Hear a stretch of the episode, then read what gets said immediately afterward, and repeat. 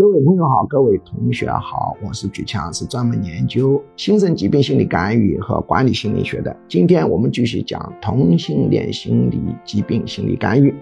同性恋本身不是心理疾病，它是一种基因现象，但同性恋者特别容易获得心理疾病。那么有人问同性恋现象有没有家族性，这方面学术争论非常的大，我只能说现在有一个初步的一个说法，这个说法还不能稳定的，就是有一派学者通过数据证实同性恋它有家族性，但是主要是通过母系这方面来进行有家族性现象，也就是说虽然它不是说百分之一百的，但是母系这一条线下来的话呢，这个同性恋者的这个出现家族性现象，也就是母系这条有同性恋，那么他们后代当中有同性恋的概率升高。但是也有很多人反驳说他取得数据的方法有漏洞，所以这是一个有争议的问题，我把各种争议都摊开来，让你们自己听，自己来判断。